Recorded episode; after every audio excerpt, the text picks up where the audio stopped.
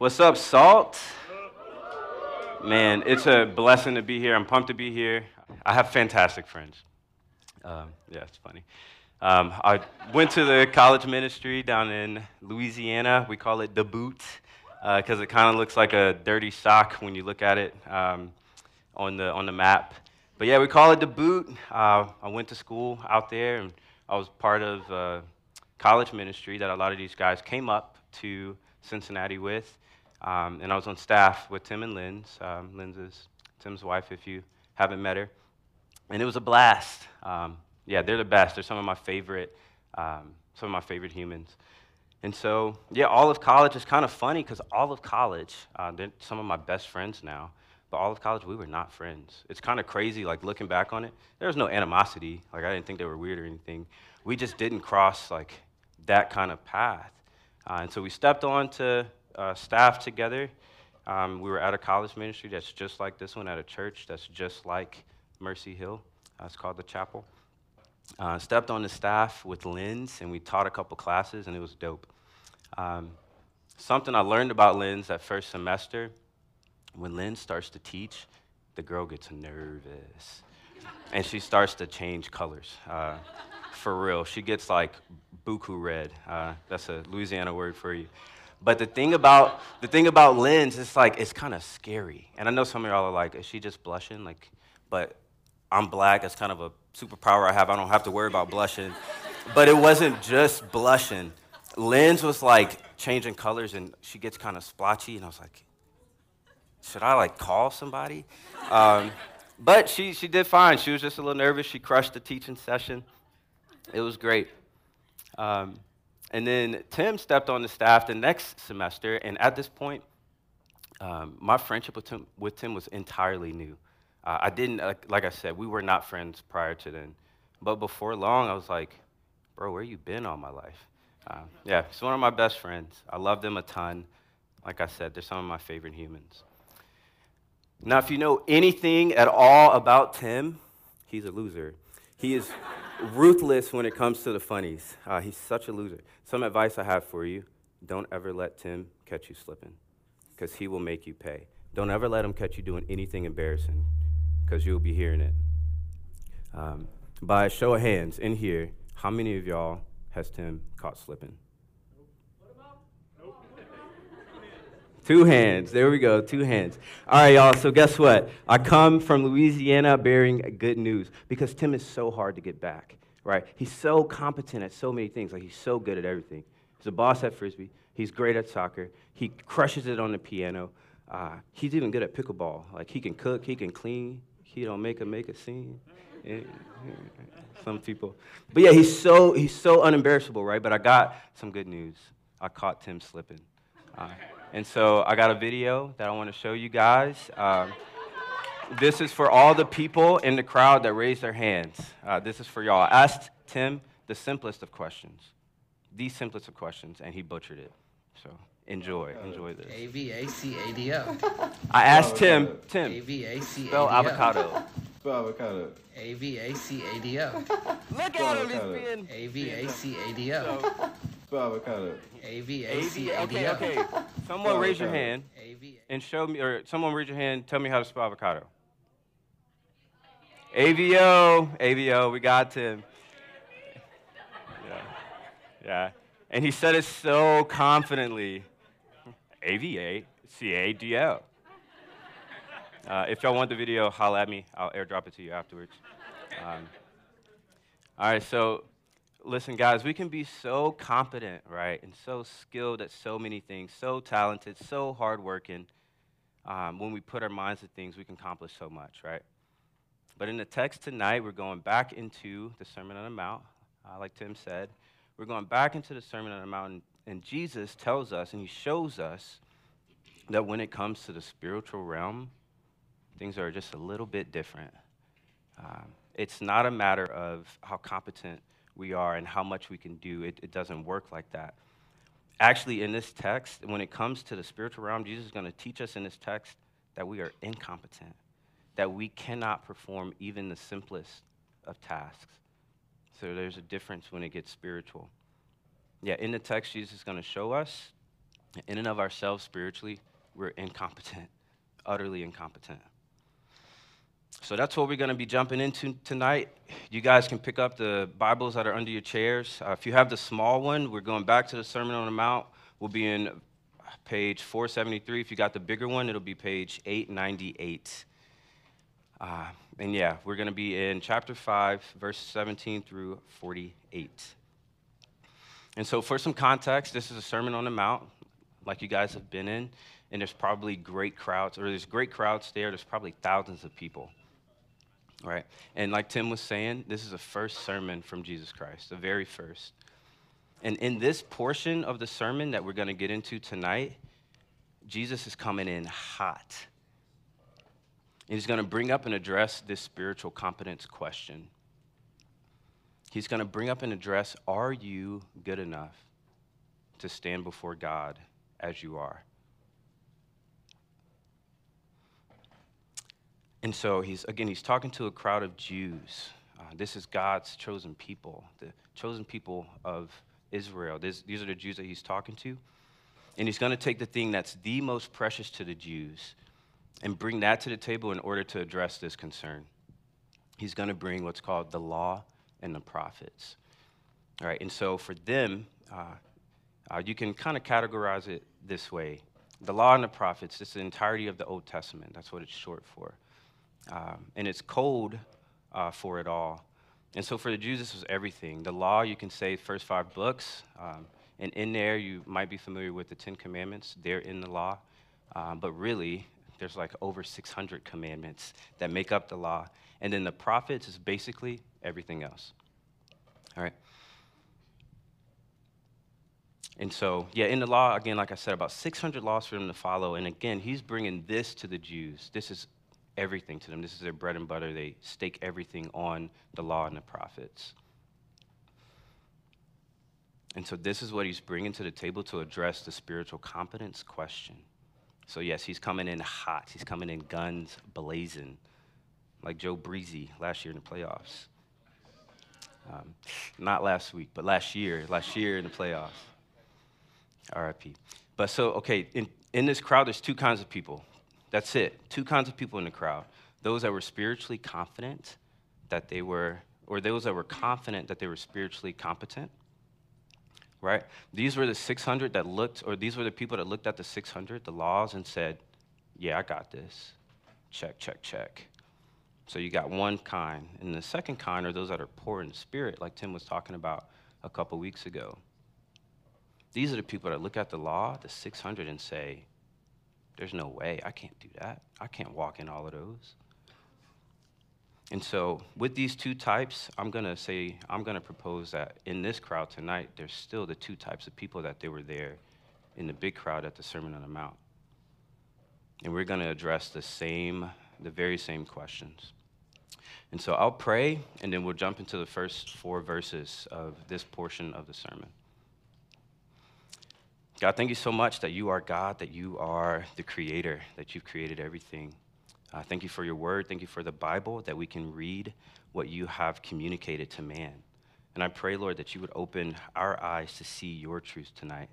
God, would you help us address the spiritual competence uh, question and see where we stack up and see what you've done about that and what you will do? Have your way, Lord. Would I get out of the way? Would it be your words, your truth? Your spirit moving through your word. In Jesus' name, amen.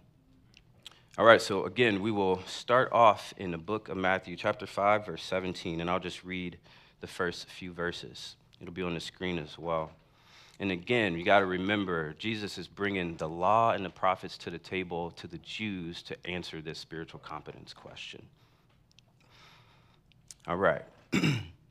he says, Do not think that I've come to abolish the law or the prophets.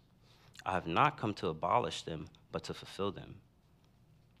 For truly I say to you, until heaven and earth pass away, not an iota, not a dot will pass from the law until all is accomplished. Therefore, whoever relaxes any one of the least of these commandments and teaches others to do the same will be called least in the kingdom of heaven. But whoever does them and teaches them will be called great in the kingdom of heaven. You know, we're going to park the bus at this verse tonight. But look at this. Verse 20, Jesus Christ says, For I tell you, unless your righteousness exceeds that of the scribes and the Pharisees, you will never enter the kingdom of heaven. Jesus says, unless your righteousness exceeds that of the scribes and the Pharisees, you will never enter the kingdom of heaven. and I want you to think about that. Um, so, the Pharisees, these were the religious elite. These were the ones that aimed to keep every single law. They studied them, they were ingrained in them, they steeped in them. Um, the average Jewish male, by the time he was a teenager, he was uh, supposed to memorize the first five books of the Bible. And so you have this crowd, right? And they just got told by Jesus, unless your righteousness surpasses that of the scribes and the Pharisees, you will never enter the kingdom of heaven. And so just imagine the pressure that these Jews were feeling. For these Pharisees, again, they tried to keep them all. And not only did they try to keep them all, they, yeah, they had them memorized. And the same thing applies to us today. The same thing applies to you, and to you, and to you, and to me today. Unless our righteousness exceeds that of the scribes and the Pharisees, we will never enter the kingdom of heaven. This is what Christ is getting at. And Jesus was there to tell them then, and I'm here to tell you now it cannot be done. It is impossible to fulfill the law. And now, see, some of y'all are ambitious. Some of y'all are like, all right, bet. If I say you got to match the, the righteousness of the scribes and the Pharisees, you're going to be like, give me the list. Let me get to work. but hold on, player. You, oh, we got to we gotta pause. You got some memory to do. You got to memorize the first five books of the Bible. You better get to work. right? And look, be careful with the text. Christ Jesus didn't say, unless your righteousness matches that of the scribes and the Pharisees. He says, unless it exceeds that of the scribes and the Pharisees. It has to be better, it has to be perfection. This is what God's word says. God's standard is not, does your good outweigh your bad? God's standard is is there any sin whatsoever? Any ounce of it, any of it at all? Yeah, with the 613, some ambitious people in the room would be like, give me the list. What if I nail 100? Well, what if I nail 450? That's more than two thirds. Surely he'll let me in then, right? But what the word of God says, he says in James, hey, look, even if you do them all and you fail at one, God's word says you will be held accountable for them all. God's standard is perfection. And if you fail at one, you're disqualified from perfection. Just to take a step back, I've lied, I've cheated, I've stolen. You go down the list real quick, you're out, you're done. That's what Christ is. You're done. It's, it's a wrap.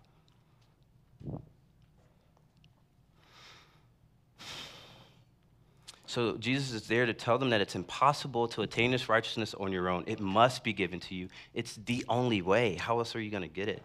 And the good news here that Jesus says in verse 17 is he says, I came to fulfill the law. I came to fulfill the righteousness that you that has your name on it that you can't do. And Jesus says, I came not only to fulfill it, to fulfill this righteousness, but also to give it. Um, so to the Jew, when it came to the simplest of tasks, this was it. It was to love the Lord your God with all your heart, with all your mind, with all your soul, and with all your strength. A guy named Martyn Lloyd-Jones says to fail to do this even for one second, to fail to love the Lord your God with 100% of your being, always, uncompromisingly, to fail to do that for one second is to sin. But Jesus Christ, the Word of God, we can turn to uh, 1 John, it'll be on the screen, or John. Uh, Jesus Christ, the Word of God, this is Him who came to fulfill the law. This is who He is.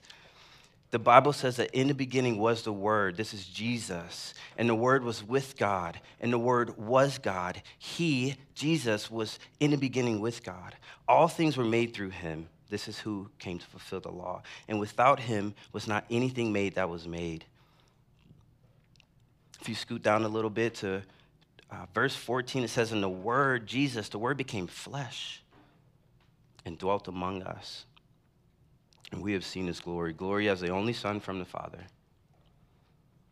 The great, uncreated, eternally the Son of God, he became flesh. He was born of virgin birth. He lived a perfect life. He knew no sin. He fulfilled the law to the T. The Christ, the Word of God. Jesus did that. He knew no sin. And if you turn to 2 Corinthians 5, do you know what God did with this Jesus who knew no sin? It says, For our sake, God made him to be sin who knew no sin, him that was perfect and sinless, that fulfilled the law. He made him to be sin who knew no sin. Why? So that in him we might become the righteousness of God. And so this righteousness is given. It has to be done for us, it has to be given to us. And sin, sinless Jesus, he took our sin upon himself, died in our place, and rose from the, grave, from, the, from the grave, from the dead, so that we might become the righteousness of God. Because, y'all, look, let's be real. If we're honest with ourselves for one second, we can take one quick little snapshot look at our hearts and see that these alls are absolutely impossible. We have hearts of stone. We can't do that. We're spiritually incompetent to love the Lord uncompromisingly 100% of the time. It can't be done. Spiritually, we can't even spell the word avocado. Got him. Yeah. We cannot perform the simplest of tasks spiritually. Yeah, this, this righteousness to enter into the kingdom has to be given for us. And good news, my friend, that's why I'm here today. That's why Jesus was given the Sermon on the Mount. This righteousness has to be given to us, and good news that in Christ it is. In Christ, this righteousness is given and given freely to us when we believe. Yeah, he came to fulfill the law, and that he did. But again, not only to fulfill the law and its righteousness, but also to give it. And there's always only two types. John 1 says it as well. It says that he came to his own people. Jesus came to his own. He was preaching to the Jews.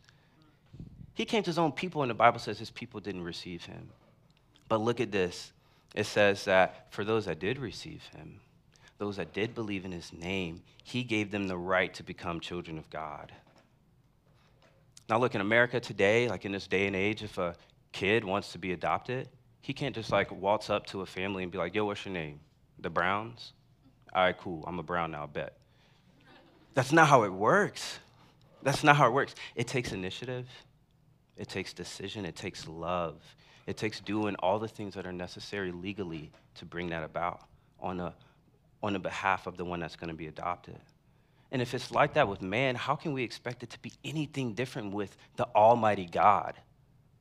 For us to waltz up and say, like, I've done these four things of the law, like, let me in. That's not how it works. That's not how it works. It has to be given to us. Uh, yeah, and it is. It, in Christ it is. He came, he fulfilled the law, and whoever receives him, whoever believes in his name, he it is that's given the right to become a child of God. Then, when we're in Christ, when he looks at you, he doesn't see your imperfect 612. He sees Christ in his perfect 613. He sees Christ in him who has fulfilled the law. He sees him whose righteousness did exceed the law or the righteousness of the Pharisees. Yeah, when he looks at us when we're in Christ, he sees Christ who could do the simplest of tasks, who did love the Lord our God with all his heart, with all his soul, with all his mind, with all his strength, uncompromisingly. In Christ, he looks at us and he sees a child of God. Beloved, safe, secure, at home. And as Christ shows us here in the rest of the text, it doesn't end there. It doesn't end at us just becoming children of God. Because as children, like Tim said, we're given a new heart. We're given a new appetite. We're given a new capacity to actually follow the Lord and actually walk with Him, actually obey Him. Uh, Ezekiel 36 shows another one of these promises that finds its fulfillment in Christ. It says, And I will give you, this is in Christ, I will give you a new heart. Ours are hearts of stone. He says, I will give you a new heart and a new spirit I will put within you, and I will remove the heart of stone from your flesh and give you a heart of flesh. I, God Almighty, will put my spirit within you and cause you to walk in my statutes and be careful to obey my rules. In Christ, we're given this power. We're given power to live for God. We're given power to obey Him. We're given power to believe. And we're given power to actually follow Him. And in the rest of the passage, that's what Christ is going to be showing us. He's going to show us look, once I've made you holy, my expectation is that you walk in this holiness. Follow me, is what Christ says. And so, for the rest of the passage, we'll go through six of these examples, but this is what Christ kind of does. He says, Hey, look at the law and their tradition. He looks at the, the standard that it was, and he says, You've heard this was a standard. But then Christ says, Once I've made you holy, actually, I want you to walk in this standard. Because being made children of God is not a license to just do whatever we want to do whenever we want to do it. That's not how it works. Instead, the Bible says the exact opposite of that. It says, now we live for the king. Now we get to live life with the king. Yeah, the Bible says that we were bought with a price. Therefore, what? Therefore, we honor God with our body. Ah, and we strive for this holiness. Is that not what Paul says in, in Philippians 3? When he's talking about this sanctification and being made like Jesus, he says, Not that I've attained it or that I've made it my own, but he says, But I strive to make it my own. Why? Because Christ Jesus made me his own. We're already made holy. And this is the expectation that God has for us to walk in the power that he gives us to actually follow him. For it is by grace that you've been saved through faith, right? Is that not what Ephesians says? For by grace you've been saved through faith, faith and this is not your own doing. It is the gift of God, not a result of works, so that no man may boast. For we are his workmanship. Look at the progression. For we are his workmanship, created in Christ Jesus for good works, which God prepared beforehand that we should walk in them. It's the logical progression. Walking with God in this way is the consequence of grace. And so for the rest of the text, we'll be looking at these six ways, six ways in particular that Jesus says, hey, look, you Jews, you've known this is a standard in the law, but I've actually got for you to walk in this. And what he's doing here, what Christ is doing, is he's showing, look, the Lord is about this. The Lord is about what's going on in your heart. And he actually raises the bar.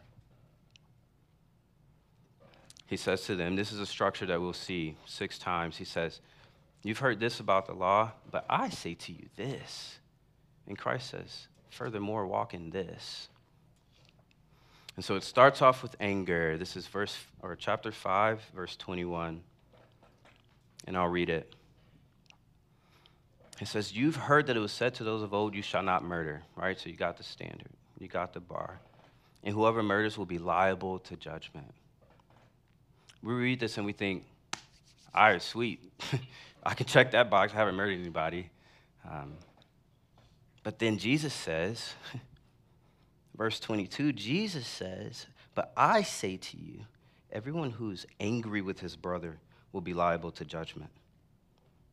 Whoever insults his brother will be liable to the council, and whoever says you fool will be liable to the hell of fire. Man, I don't know how it is in Bat or uh, in Cincy, but in Baton Rouge, the drivers are crazy. They will literally drive you crazy.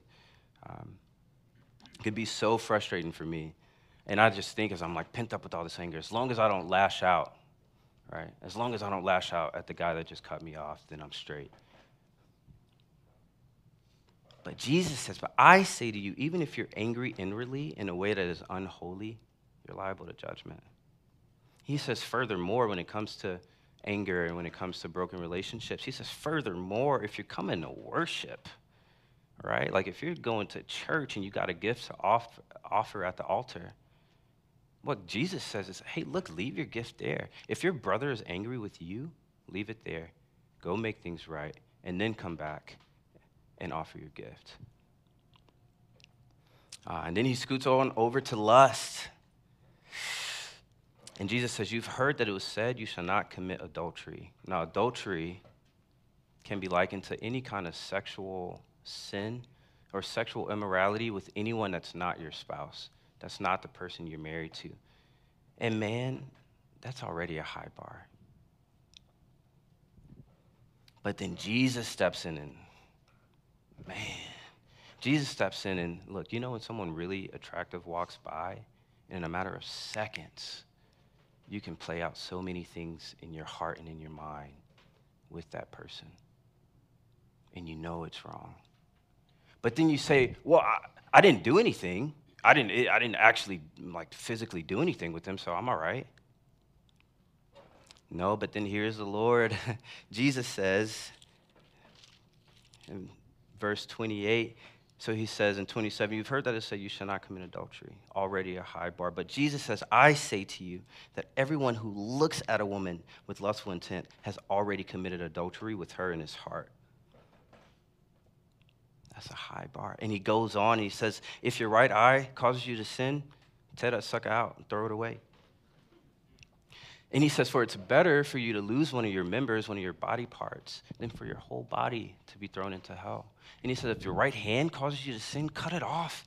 Throw that sucker away because it's better for you that you lose one of your body parts than for your whole body to be thrown into hell.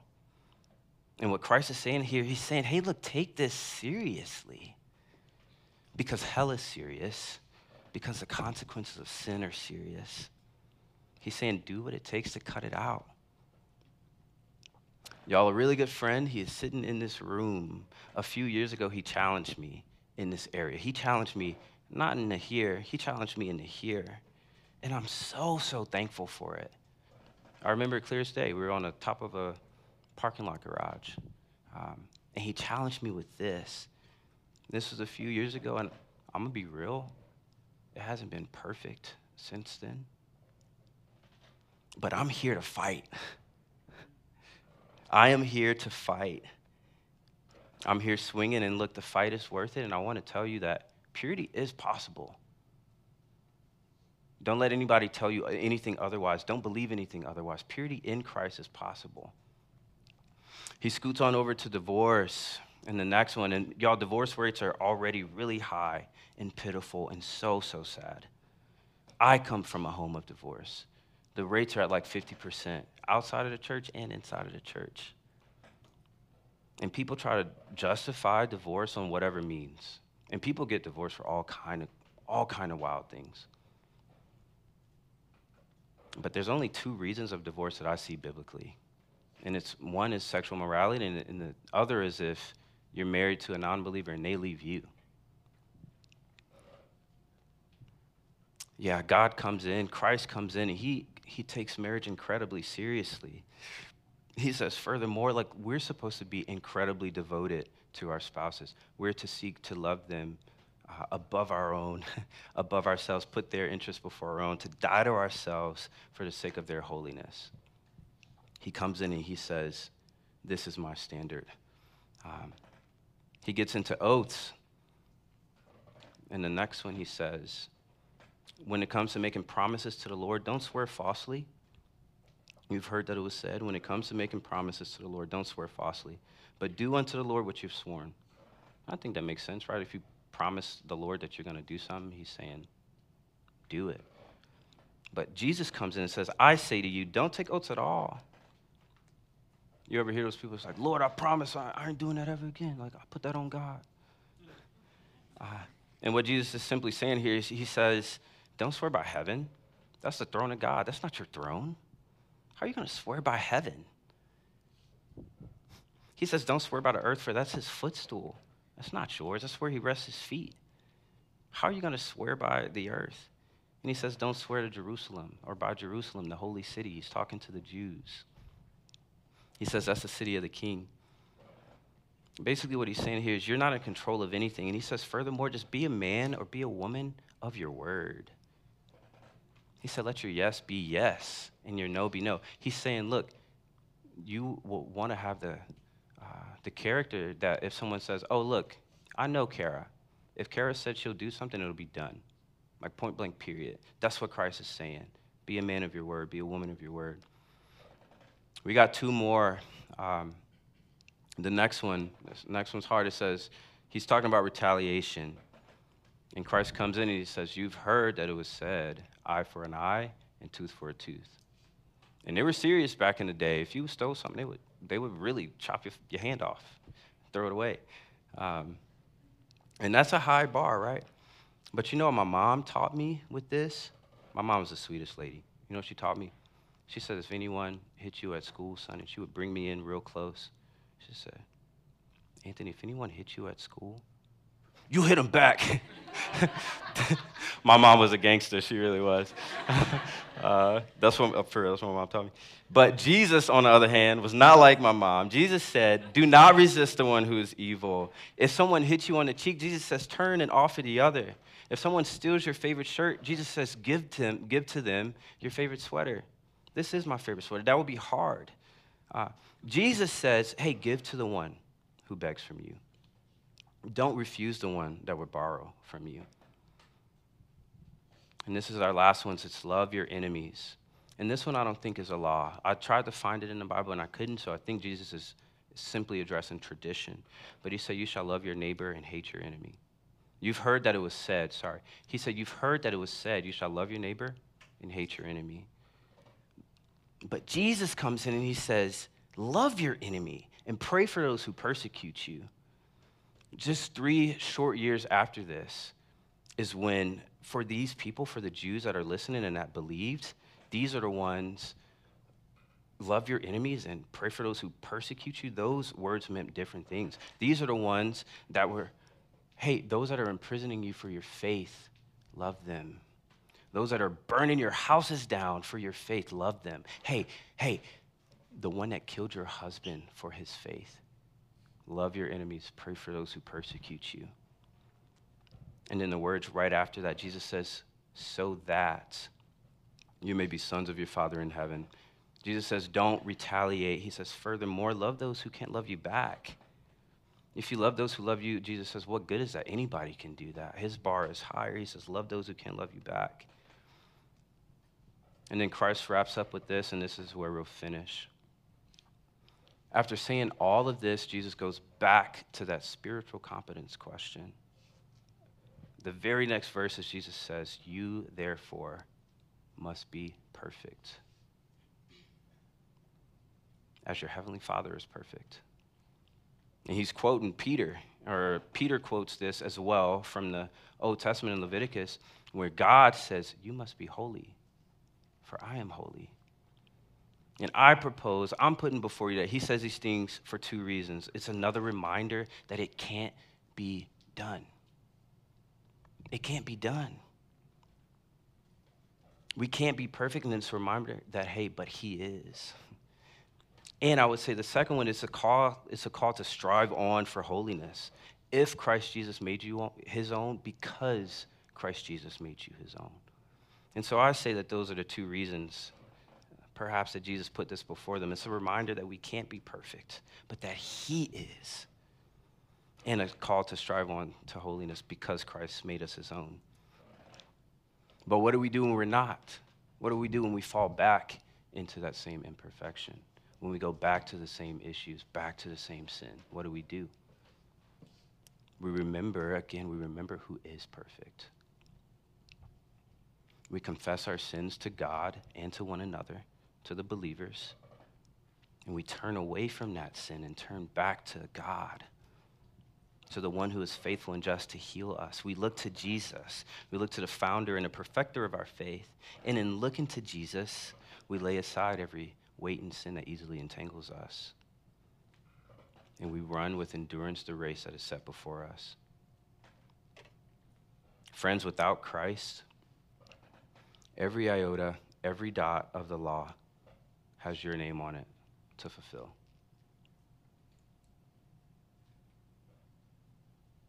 And that's absolutely impossible. Apart from Christ spiritually, we can't even perform the simplest of tasks. Spiritually, we're incompetent. We're utterly incompetent to love the Lord our God with all our hearts, with all our souls, with all our minds, and all our strengths, all our strength.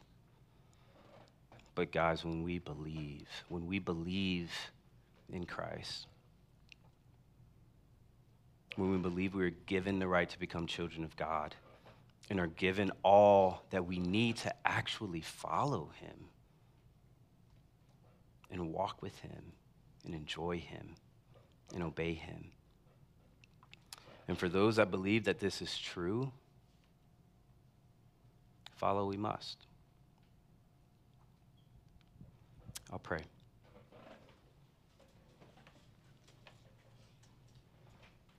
God, we come to you now, God, and I praise you that you sent us your Son to die the death that we deserve to die, that you sent us your Son to fulfill the law, fulfill all righteousness, and now in him, in Christ, we have been given the right to become children of God when we believe. And so I pray tonight, Lord, that you would show us all that we are utterly incompetent to love you with all our hearts, with all our soul, with all our mind, with all our strength. But Lord, would you show us who has done that perfectly? God, we praise you for the righteousness of Christ. You look at us and you don't see our imperfection. When we're in Christ, you see his righteousness. And Lord, I do pray for us all that we would walk in your rules and your statutes, that we would obey you and follow you and enjoy you. We love you, Lord. In Jesus' name, amen.